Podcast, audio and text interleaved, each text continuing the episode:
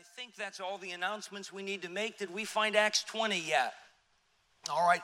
Uh, if I could get the map up on the board, and they're already ahead of me, uh, we we did a, a, a, a, sort of a detour for a couple of months as we uh, went to the book of Ephesians and studied the armor of God. We finished that up last week.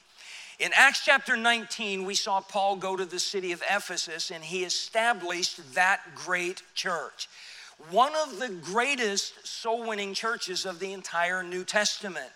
Within the scope of three years of time, the Bible says that everybody that lived in Asia, now, Asia in those days didn't mean China and India like it does today. It meant uh, the eastern or the western portion of the modern day country of Turkey. But everybody that lived in Asia, the Bible said, had heard the word of the Lord. Um, the Bible was specific on that. All they which were in Asia, that meant that this church at Ephesus sent soul winners out everywhere. Uh, it was during that time the church of Laodicea, Thyatira, Pergamus, the, the seven churches of Revelation were all established at that time. It was just, it was a great, great ministry. Paul's ministry in Ephesus ended on somewhat of a sour note. There was a major riot in that city. Um, and it, it was very tense for a while, but the chamberlain of the city sort of calmed everybody down after a number of hours. In chapter 20, verse number one, the Bible says, And after the uproar was ceased, Paul called unto him the disciples and embraced them and departed for to go into Macedonia. So Paul is going to leave, and if we can kind of look up at the map a little bit, if um, I, I don't know how well you're going to see things. Ephesus is right there. Paul is actually going to travel north to the city of Troas. He's going to cross the Aegean Sea and go back up here to Macedonia, where the church at Philippi and Thessalonica and Berea, those churches were located. From there, he's going to go south and he's going to end up in the city of Corinth. While Paul was in Ephesus during those three years, he wrote the first letter to the church at Corinth. We call that the book of First Corinthians. Um, and so he is sort of backtracking. That was his custom oftentimes to go to the churches he had started, uh, make sure that they were doing well, establish them in the faith, encourage them as best he could. Um, while he was here in Macedonia, we're not sure at which church he was located. Paul wrote the second letter to the church at Corinth, Second Corinthians. And it is from that letter that we learn a little bit about Paul's state of mind. Keeping your place here in, cha- in Acts chapter 20, turn to Second Corinthians chapter 1. 2 Corinthians chapter 1. We've discussed a couple of times in our study of the armor of God that Paul had a hard time of it in Ephesus. He went through some persecution. He described in 1 Corinthians 15, he said, I fought with beasts at Ephesus. Now we know he wasn't thrown into a lion's den or anything like that. The beast is probably referring to the mentality and the attitude of the enemies of the gospel there. Look what he says in 2 Corinthians chapter 1 verse 8. For we would not, brethren, have you ignorant of our trouble which came to us in Asia, that we were pressed out of measure, above strength, insomuch that we despaired even of life? But we had the sentence of death in ourselves, that we should not trust in ourselves, but in God which raiseth the dead, who delivered us from so great a death and doth deliver, in whom we trust that he will yet deliver us. So Paul is just, he's coming kind of fresh off um, a, a, fruitful ministry there in Ephesus, but one that was filled with struggle. And again, look at verse 8 and notice his terms. We were pressed out of measure. We will use the term stressed out. Um, and anybody ever been like that? Where just, I mean, you're just not getting away from the, the, the strife and the hardship and the difficulties of life or ministry, pressed out of measure above strength. He was worn out. He was exhausted. Um, he was, uh, in, in some ways, you might, we would use the word at wit, at wit's end. He said, in so much that we despaired even of life. These are unusual words for the Apostle Paul to speak. If you remember in Philippians chapter 4, let's turn there for a moment, we see a completely different guy. Philippians chapter 4. Philippians was written from prison in Rome many, many years after Second Corinthians. Um, and look what he says in verse 10, Philippians 4:10. But I rejoiced in the Lord greatly that now at the last your care of me hath flourished again, wherein you were also careful, but ye lacked opportunity. Not that I speak in respect of one, for I have learned in whatsoever state I am, therewith to be content. I know both how to be abased and I know how to abound. Everywhere and in all things I am instructed both to be full and to be hungry, both to abound and to suffer need. I can do all things through Christ, which strengtheneth me. Do you see a different spirit in Philippians than you saw in Second Corinthians 1? Um, he's in prison in Philippians, um, and, and he's uh, towards the end of his life and his ministry, but he's very upbeat. He said, I'm content. Um, God's been good to me. I can do all things through Christ, which strengtheneth me. But back in Second Corinthians 1, he said, We're, We were despairing even of life. Uh, we were pressed out of measure. We were, we were beyond strength. And he just describes that as a very, very difficult time. Turn to Second Corinthians chapter 12. There's an added issue that Paul dealt with. Undoubtedly in Asia, because he was he's writing of as a, a past tense thing here.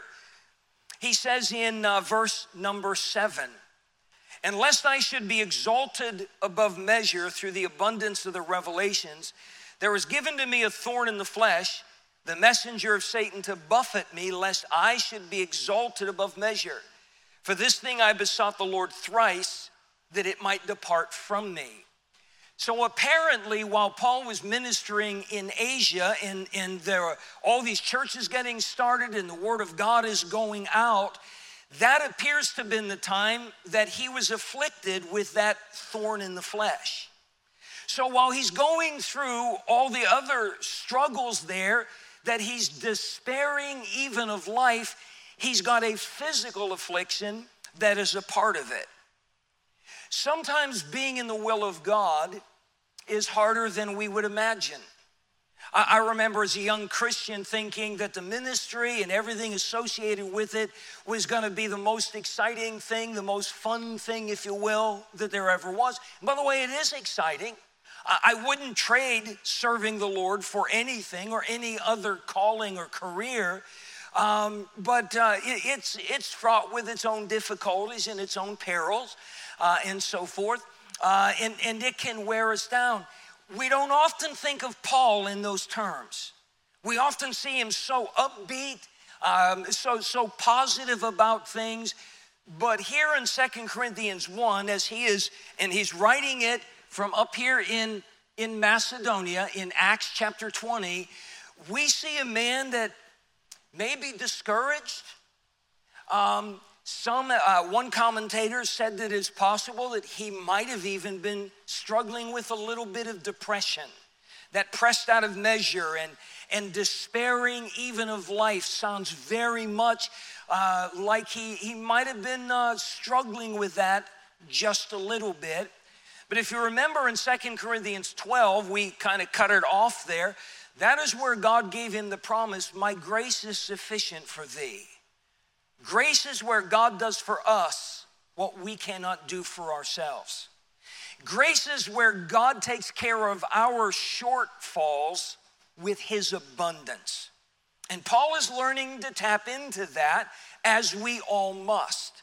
So, back in Acts chapter 20, we get an idea as Paul is beginning this final leg of this missionary journey, going backwards for a little while.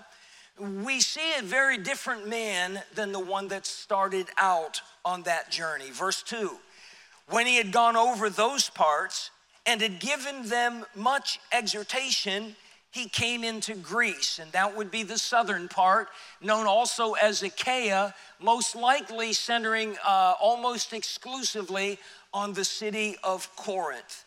The Bible says, and there abode three months. And when the Jews laid wait for him as he was about to sail into Syria, he purposed to return through Macedonia. Now, a little bit of a history lesson for you. Um, we know from later on in this text, especially verse number 16, that Paul was trying to get to Jerusalem for the Feast of Pentecost. Feast of Pentecost usually comes in early, the early part of June. Um, so, so all of this uh, that we're reading about in Acts chapter 20 probably is occurring in March and April of that particular year.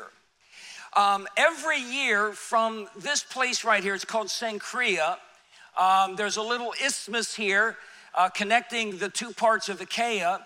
There was always a ship that left with Jewish pilgrims that would travel uh, over here to Jerusalem so they could be in the holy city for the Passover and the Feast of Pentecost and so forth. Uh, most likely, when it talks about that Paul was ready to sail into Syria, Paul was hoping to join that group of pilgrims and make the journey across the Mediterranean Sea because his goal was to be in Jerusalem for Pentecost. Again, we'll read that uh, in verse number 16. His plans were found out by his enemies, the unsaved Jews, and they laid wait for him. They, they were going to ambush him. Their desire would have obviously been to kill him. So Paul has to make a change of plans. He's already, if you will, discouraged. He's going to have to backtrack over land again and go this route. It's going to be a much longer journey for him. So we sort of see that, that Paul is not in a real high upbeat place, but he's still serving the Lord. Um, we're to go through hard times. We're to go through difficult moments. That ought not be our excuse to quit. Um, sometimes things aren't going to work out the way we wanted or the way we expected them to, but, but uh, that doesn't mean that they're not working out. Paul stayed faithful uh, throughout all of this. We know he's, he's, he's got a physical affliction that he's dealing with. Um, it had to have been discouraging to, you know, the ship would have been the easiest thing, you know, a nice Mediterranean cruise, you know, over to uh, uh, Jerusalem and just sort of unwind in that way. It wasn't going to happen. An overland trip was going to be longer, it was going to be more expensive, it was going to be a lot more difficult. Uh, but Paul didn't give up on God, didn't give up in the ministry, he just backtracked. But notice verse 4 if you will, his staff. There accompanied him into Asia Sopater of Berea, and of the Thessalonians Aristarchus and Secundus, and Gaius of Derbe and Timotheus, and of Asia Tychicus and Trophimus. God has added some people almost from every place that he's ministered. He's, he's got a couple from here and a couple from there and they are his companions, they're going to stay his companions for pretty much the rest of his ministry. As you read through the epistles of Paul, you'll find him mentioning all of these people uh, in there. Um, the Bible says in Genesis uh, that when God created Adam in the Garden of Eden, that God saw everything that it made, that it was good, and then he saw the man, and God said, It is not good that the man should be alone. And so God made an help meet for him, and God took Adam's rib and, of course, made Eve the woman for him. Um, we don't function very well sometimes when we're by ourselves, do we? Um, turn back to the book of Ecclesiastes. The book of Ecclesiastes, chapter 4. In verse number nine, the Bible says, Two are better than one because they have a good reward for their labor. For if they fall, the one will lift up his fellow. But woe to him that is alone when he falleth, for he hath not another to help him up. Again, if two lie together, then they have heat. But how can one be warm alone? And if one prevail against him, two shall withstand him, and a threefold cord is not quickly broken.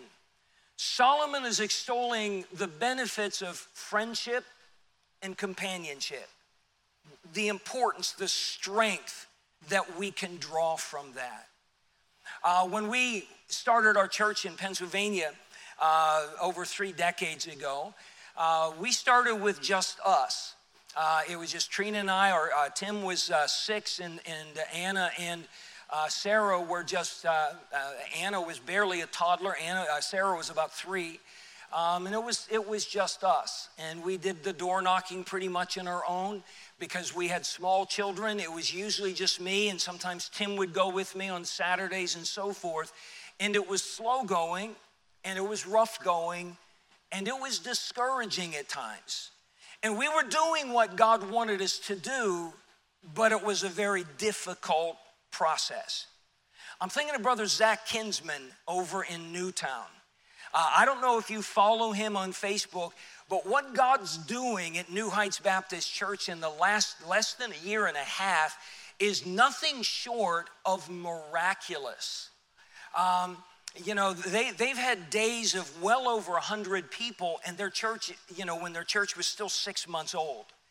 Uh, they are seeing people saved. It is a phenomenal thing, not just uh, in New England, but anywhere in the country for a brand new church to start out like that is an amazing thing. One of the great things about Brother Kinsman's ministry is the fact that it is not just Zach and his wife Catherine that are doing it. They've actually got a team of like minded young couples that got together.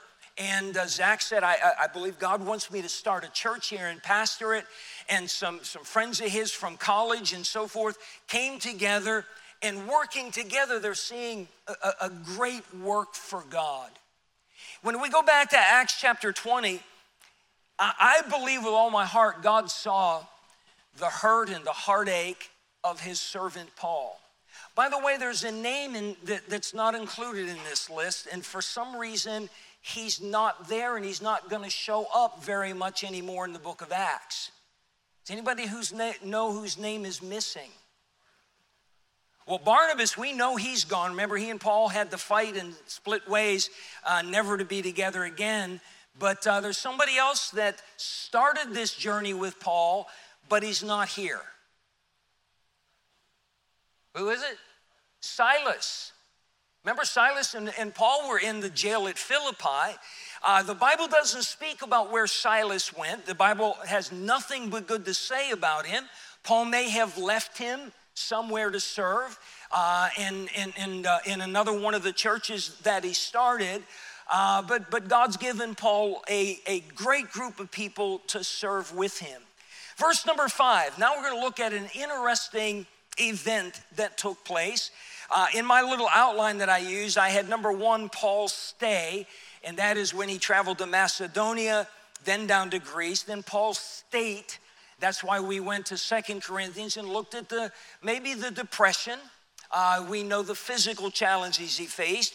We looked at Paul's staff in verse number four, some faithful men that God called to serve alongside of him. And now we're going to look at Paul's Sunday. Paul's Sunday. Verse 5. These, talking about the men in verse 4, before tarried for us at Troas. It looks like Luke has joined Paul again. Um, Troas, if you remember, is right here. So as Paul is making his way up here, these other guys went ahead of him and they're waiting for Paul at Troas, and eventually uh, Luke and Paul will cross this body of water and will join him there and Paul's going to spend a little time there. As we sailed away from Philippi after the days of unleavened bread, and came unto them to Troas in five days, where we abode seven days.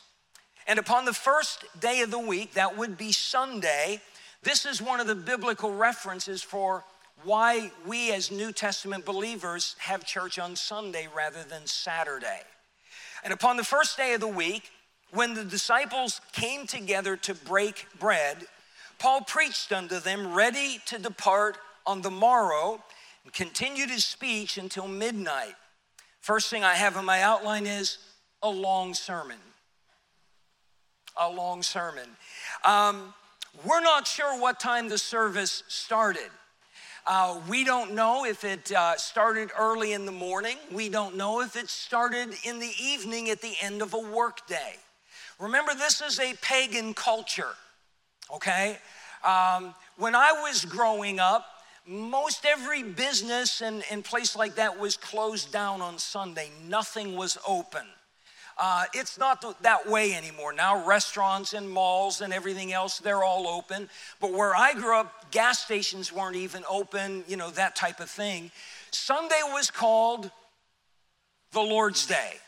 So when we think of going to church, everybody went to church on Sunday morning. Now, I didn't go to a, a, Bible preaching church. I went to a Presbyterian church, and Sunday morning is all that we had. I never knew about a Sunday evening or a midweek service till after I got saved when I was a teenager. But everybody that I knew went to church somewhere, but it was Sunday morning. That was our culture when I grew up. But if we go back almost 2,000 years to the book of Acts, it is a pagan culture, and Christianity is just beginning to have an influence on the world, but it's still not a real huge influence, okay? So Sunday was just another day of the week. Even in, in uh, Judaism, if you were to go to Israel, on the Sabbath day, on Saturday, the Jews would rest. Their businesses would be shuttered um, and, and they would rest. They might go to the synagogue, they might go to the temple, that type of a thing. Uh, but Sunday, all their businesses would be open because Saturday was their Sabbath. So I'm, I'm sort of helping you understand a, a little bit here as far as the timeline goes. When the believers in the book of Acts would gather, they did gather on the first day of, of the week. In 1 Corinthians 16, Paul talked to them about when they came together on the first day of the week. We automatically assume that they started the service Sunday morning because that's our culture, but it might not have been so. Because it was a pagan culture, all these people had jobs. Many of these people might have been slaves or servants, and they would have to work all day long and after their work day was done, they may have gathered and had their service on the first day of the week, but it might have been early evening. So when it says that Paul preached till midnight, doesn't necessarily mean that he started, you know, with Sunday school at 10 and the morning service at 11, and then he just kept going for the next 13 hours. Now, he might have, okay? But we're not sure about that. But Paul continued his speech until midnight. Um, we don't know if Paul was always a long preacher. He might have been. Uh, but Paul has a passion here. This is the last time he's going to see these people. He has a lot that he needs to impart to them, a lot of teaching. He wants to make sure that they understand. He knows this is his last time with them. So there may have been an urgency about him to just keep things going. And so midnight comes, and Paul is still preaching. By the way, most of them, all except at least one of them, are listening. Verse 8 There were many lights in the upper chamber where they were gathered together candles, oil lamps, that, that type of thing. And there sat in the window a certain young man named Eutychus, being fallen into a deep sleep. And as Paul was long preaching, he sunk down with sleep and fell down from the third loft and was taken up dead. So I have a long sermon and a lounging saint. Uh, you like that one, Pat? The, the, the lounging saint. Uh, evidently, they're up on the third floor. Uh, we don't know if, if, it was like some auditorium that had several balconies. It probably wasn't. They were in an upper room, evidently on the third level. Might have been hot. Uh, it, it's that time of year in that, that part of the world. So Eutychus is, is found away, the window's open, um, and he's just sitting there and he just fell asleep. Paul, the Bible says, as Paul was long preaching. Anybody here ever fall asleep in church? Yeah, it's, it's happened to the best of us. Um, when, when I was in Bible college, my freshman year, we were in chapel uh, one morning, and uh, a lot of us work second and third shift jobs.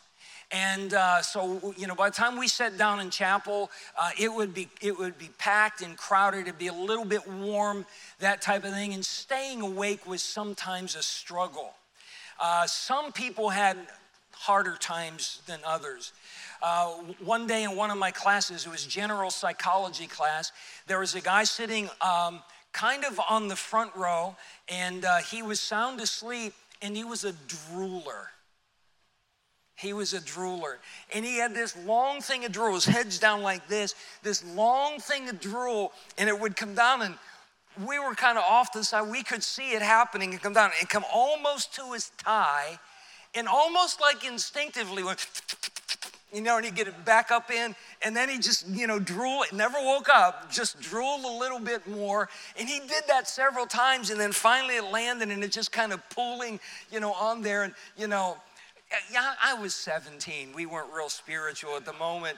You know, we're kind of all laughing. Mrs. Uh, Marlene Evans was teaching, and she said, Would somebody please wake him up instead of laughing at him? He's ruining a very nice tie. Uh, don't, don't sleep in chapel. Another guy, uh, he was a bobbin weaver, you know, bobbing and weaving like this. And uh, he just kept leaning further and further out into the aisle. And then he'd lean forward and then he'd catch himself and come back. And finally, he leaned forward so, so fast and so hard, he smacked his forehead against the pew in front of him. It sounded like a gunshot in chapel. None of his friends were there to wake him up. Everybody just sitting there laughing at him. Uh, that's kind of kind of what you did. I had a friend uh, his name was Harold Burrell. He pastors in Pennsylvania now. Uh, he fell asleep in chapel and he fell over on his girlfriend. Well, she, he eventually married her. That was their first date. Um, we had a no touch rule between guys and girls at, at Bible college, and he's on her lap. That's when he woke up. His head is in her lap in chapel. We do a lot of things we're not aware of when we sleep. Uh, and Eutychus was one of those. And uh, the Bible says he fell down from that third story window, presumably landed outside, and the Bible said was taken up dead. That would pretty much end that sermon. How many were here this Sunday? We had a fire drill in the middle of the morning message. Russ Korb put pizza boxes in the oven to keep pizza warm.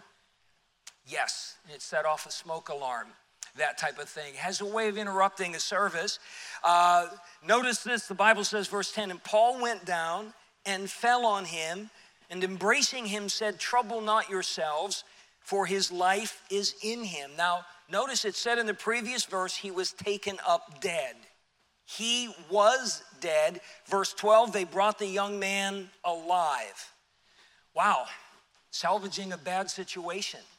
God gave Paul a, a miraculous uh, ability, and that young man Eutychus uh, was, was alive again. By the way, this is just my thought, my opinion. I'll bet that kid never fell asleep in church ever again. Or at the very least, he never sat by the window. Uh, one of those things. Um, but uh, it, it, was just a remarkable scene that, that took place here. Uh, and, and I'm sure that had an astounding effect. Verse 11, when he was therefore come up again and had broken bread, this is after midnight now, uh, they just decide maybe, maybe everybody needs to calm down a little bit. Uh, they had some, some food together. Uh, it's still the wee hours of the morning type thing, and eaten and talked a long while. The guy preached till midnight then there was a funeral, then there was a resurrection, then they had breakfast, and then he preached a little bit more. Um, even till break of day, so it's about six in the morning or so, so he departed. And they brought the young man alive and were not a little comforted. So Paul is meeting with a lot of people for the last time. He will never go back to Corinth. Philippi, Thessalonica, or Berea again. He will never go back to Troas again. And so we, we just get a glimpse that though Paul has been discouraged, though Paul has gone through a lot of trials, um, pressed out of measure, above strength, despaired of life, he's got this physical affliction. Paul is still carrying on in the ministry, uh, and, and, and he, is, he is giving it everything that he's got to do. Verse 13, and we went before to ship. So from Troas, they got in a ship, and they're going to start sailing down this coast. They'll make little stops here and there along the way, um, going all the way down here. Ephesus is at this place. They're going to make all these little stops, and finally, Paul is going to uh, disembark here at a place called Miletus. Um, a few weeks ago, I was in New York City and I, I took the train, um, uh, Metro North down, and uh, I started having chest pains while I was there on Saturday. So, you know, I got the first train back, and it was not an express train. Uh, they stopped at every place you could have a train stop between uh, New Haven and, and, Grand Central Station, and I'm sitting there clutching my chest. I got a lady sitting beside me trying to make sure that, that I was okay the whole way. And uh, that's just kind of how it was. And people get on and off. And that's how this ship was making its journey uh, down the coast. Again, verse 13. And we went before the ship and sailed unto Assos, there intending to take in Paul, for so he had appointed, minding himself to go to a foot. So the rest of the team got on the ship and Paul walked again.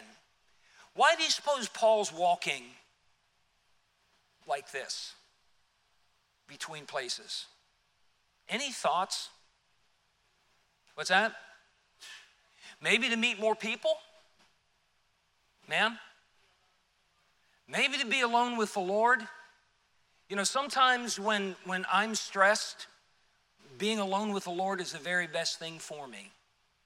Sometimes when I'm stressed, being around people um, just seems to stress more because somebody like Paul will give himself to those around him and every now and then, we need to follow the Savior's advice to his disciples come aside into a desert place and rest a while. Um, it, it, it, wasn't quitting or anything like that. It was just Paul just taking some time, maybe some alone time with the Lord. Again, we can only guess and conjecture on that. But Paul traveled by foot, verse 14. When he met with us at Assos, we took him in and came to Mytilene. And we sailed thence and came the next day over against Chios. And the next day we arrived at Samos and tarried at Trogyllium.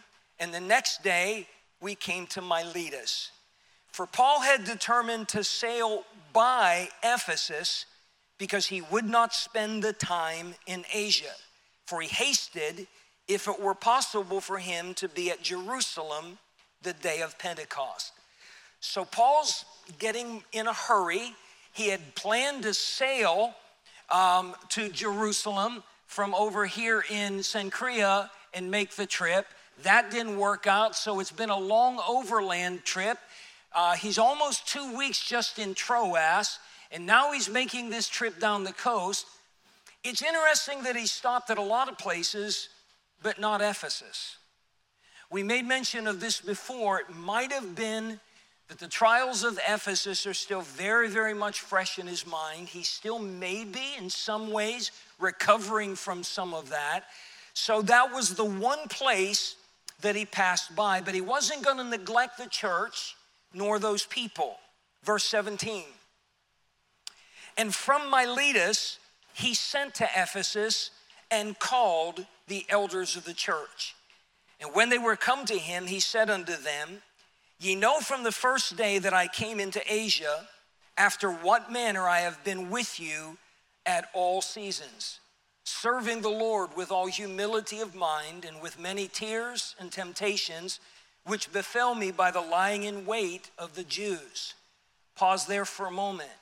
Verse 19, we get another glimpse into the hardships of that ministry that Paul had in the city of Ephesus the people there, these elders, those that would be the pastors of the church, um, he said, You watched me.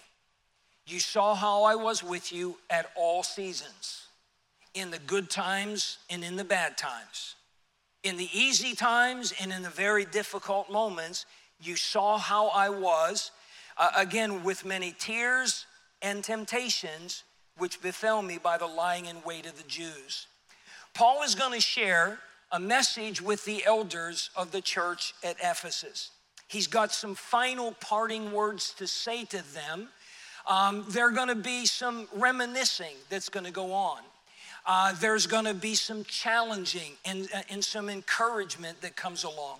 He's going to give them some warnings, all of which are very important for us in our day and age uh, to take to heart. We're going to stop here before we go any farther in this, this message, the final message to the Ephesian elders. But let's just be reminded uh, of a few things. The Christian life and following the will of God is the best and the most important thing that any one of us will ever do. Not all of us will be called to preach, not all of us will be called to go to the mission field, but we've all been called to live for the Lord and to serve the Lord. I believe, based on the Word of God, we're all called of God to be a part of a local, independent New Testament church and to use our gifts and talents in that church. We may have a career that our nine to five job is somewhere else out there, and that's fine if that's the will of God, but we are all called to serve the Lord. We need to understand this whether you're serving the Lord as a pastor, a Sunday school teacher, a bus worker, or a nursery worker, that service of the Lord is a wonderful thing. It is a great opportunity of which none of us are worthy of, but we need to understand, regardless of how God's called us to serve, there'll be days that serving is hard. There'll be days of discouragement. There'll be days where every one of us is going to ask ourselves, is there any point to this? Am I making any difference whatsoever? When those moments come along and we are feeling pressed out of measure, when we're tired and it's now above strength, and we're not sure we can go on, and maybe, like Paul, a physical affliction is added to just the stresses of life uh, and the stresses of the ministry, that's where we need to learn, like Paul, to tap into the grace of God and let His grace become our strength. In the last decade and a half, I guess, the Lord has allowed me to come in contact with some incredible servants of the Lord. And I'm astounded at how many of them are going through physical trials. Doug Fisher, who has preached here a number of times, many of you know him, uh, an internationally known pastor, for all intents and purposes, got sidelined by stroke after stroke after stroke and then seizures uh, caused by all of those. He has since retired uh, from pastoring the Lighthouse Baptist Church in San Diego uh, and so forth. Um, and, and it's, been a, it's been a trial that he didn't foresee coming uh, or any of those, uh, those situations, Brother Fisher and I still text back and forth uh, almost on a weekly basis. And I, am still praying for him. And I, I, got a sweet text from him this last Monday morning. Uh, uh, it's just some words of encouragement. But two weeks ago, he just asked me to pray for him. He said, uh, I'm going to be preaching in Arizona. He said, They're trusting me to leave town, um, preaching in Arizona you understand the scope of his ministry has gone from literally international um, to all of a sudden it, it just seems like it's shrunk down to just a very narrow thing, but it's still the ministry God's called him to do. He's the one that taught me the phrase, the ministry of suffering. And Brother Fisher, he may be aware of it, he might not. All kinds of people like me are watching him drawing strength from his spirit and his faithfulness. And uh, even in some of my conversations with him, he said, God just put me on a new track, and I'm just waiting to see what lessons the Lord has for me to learn in this. And that's his outlook on things. As we go through those times, and hopefully, you'll not go through things as difficult as what Paul dealt with there while he was in Ephesus and in the, the journey following that. But understand the grace of God is sufficient. That grace of God will get you through. Just stay faithful. Just stay faithful. That's really all that God's called us to do is to be faithful. Period. And if anybody exemplifies that, it's the Apostle Paul. Next week, next Wednesday night, uh, we want to look into this uh, message to the elders at Ephesus. There's a lot in there for us, so I hope you will be back and be a part of that. Let's stand together. Thank you for coming in tonight. Don't forget to get your kids.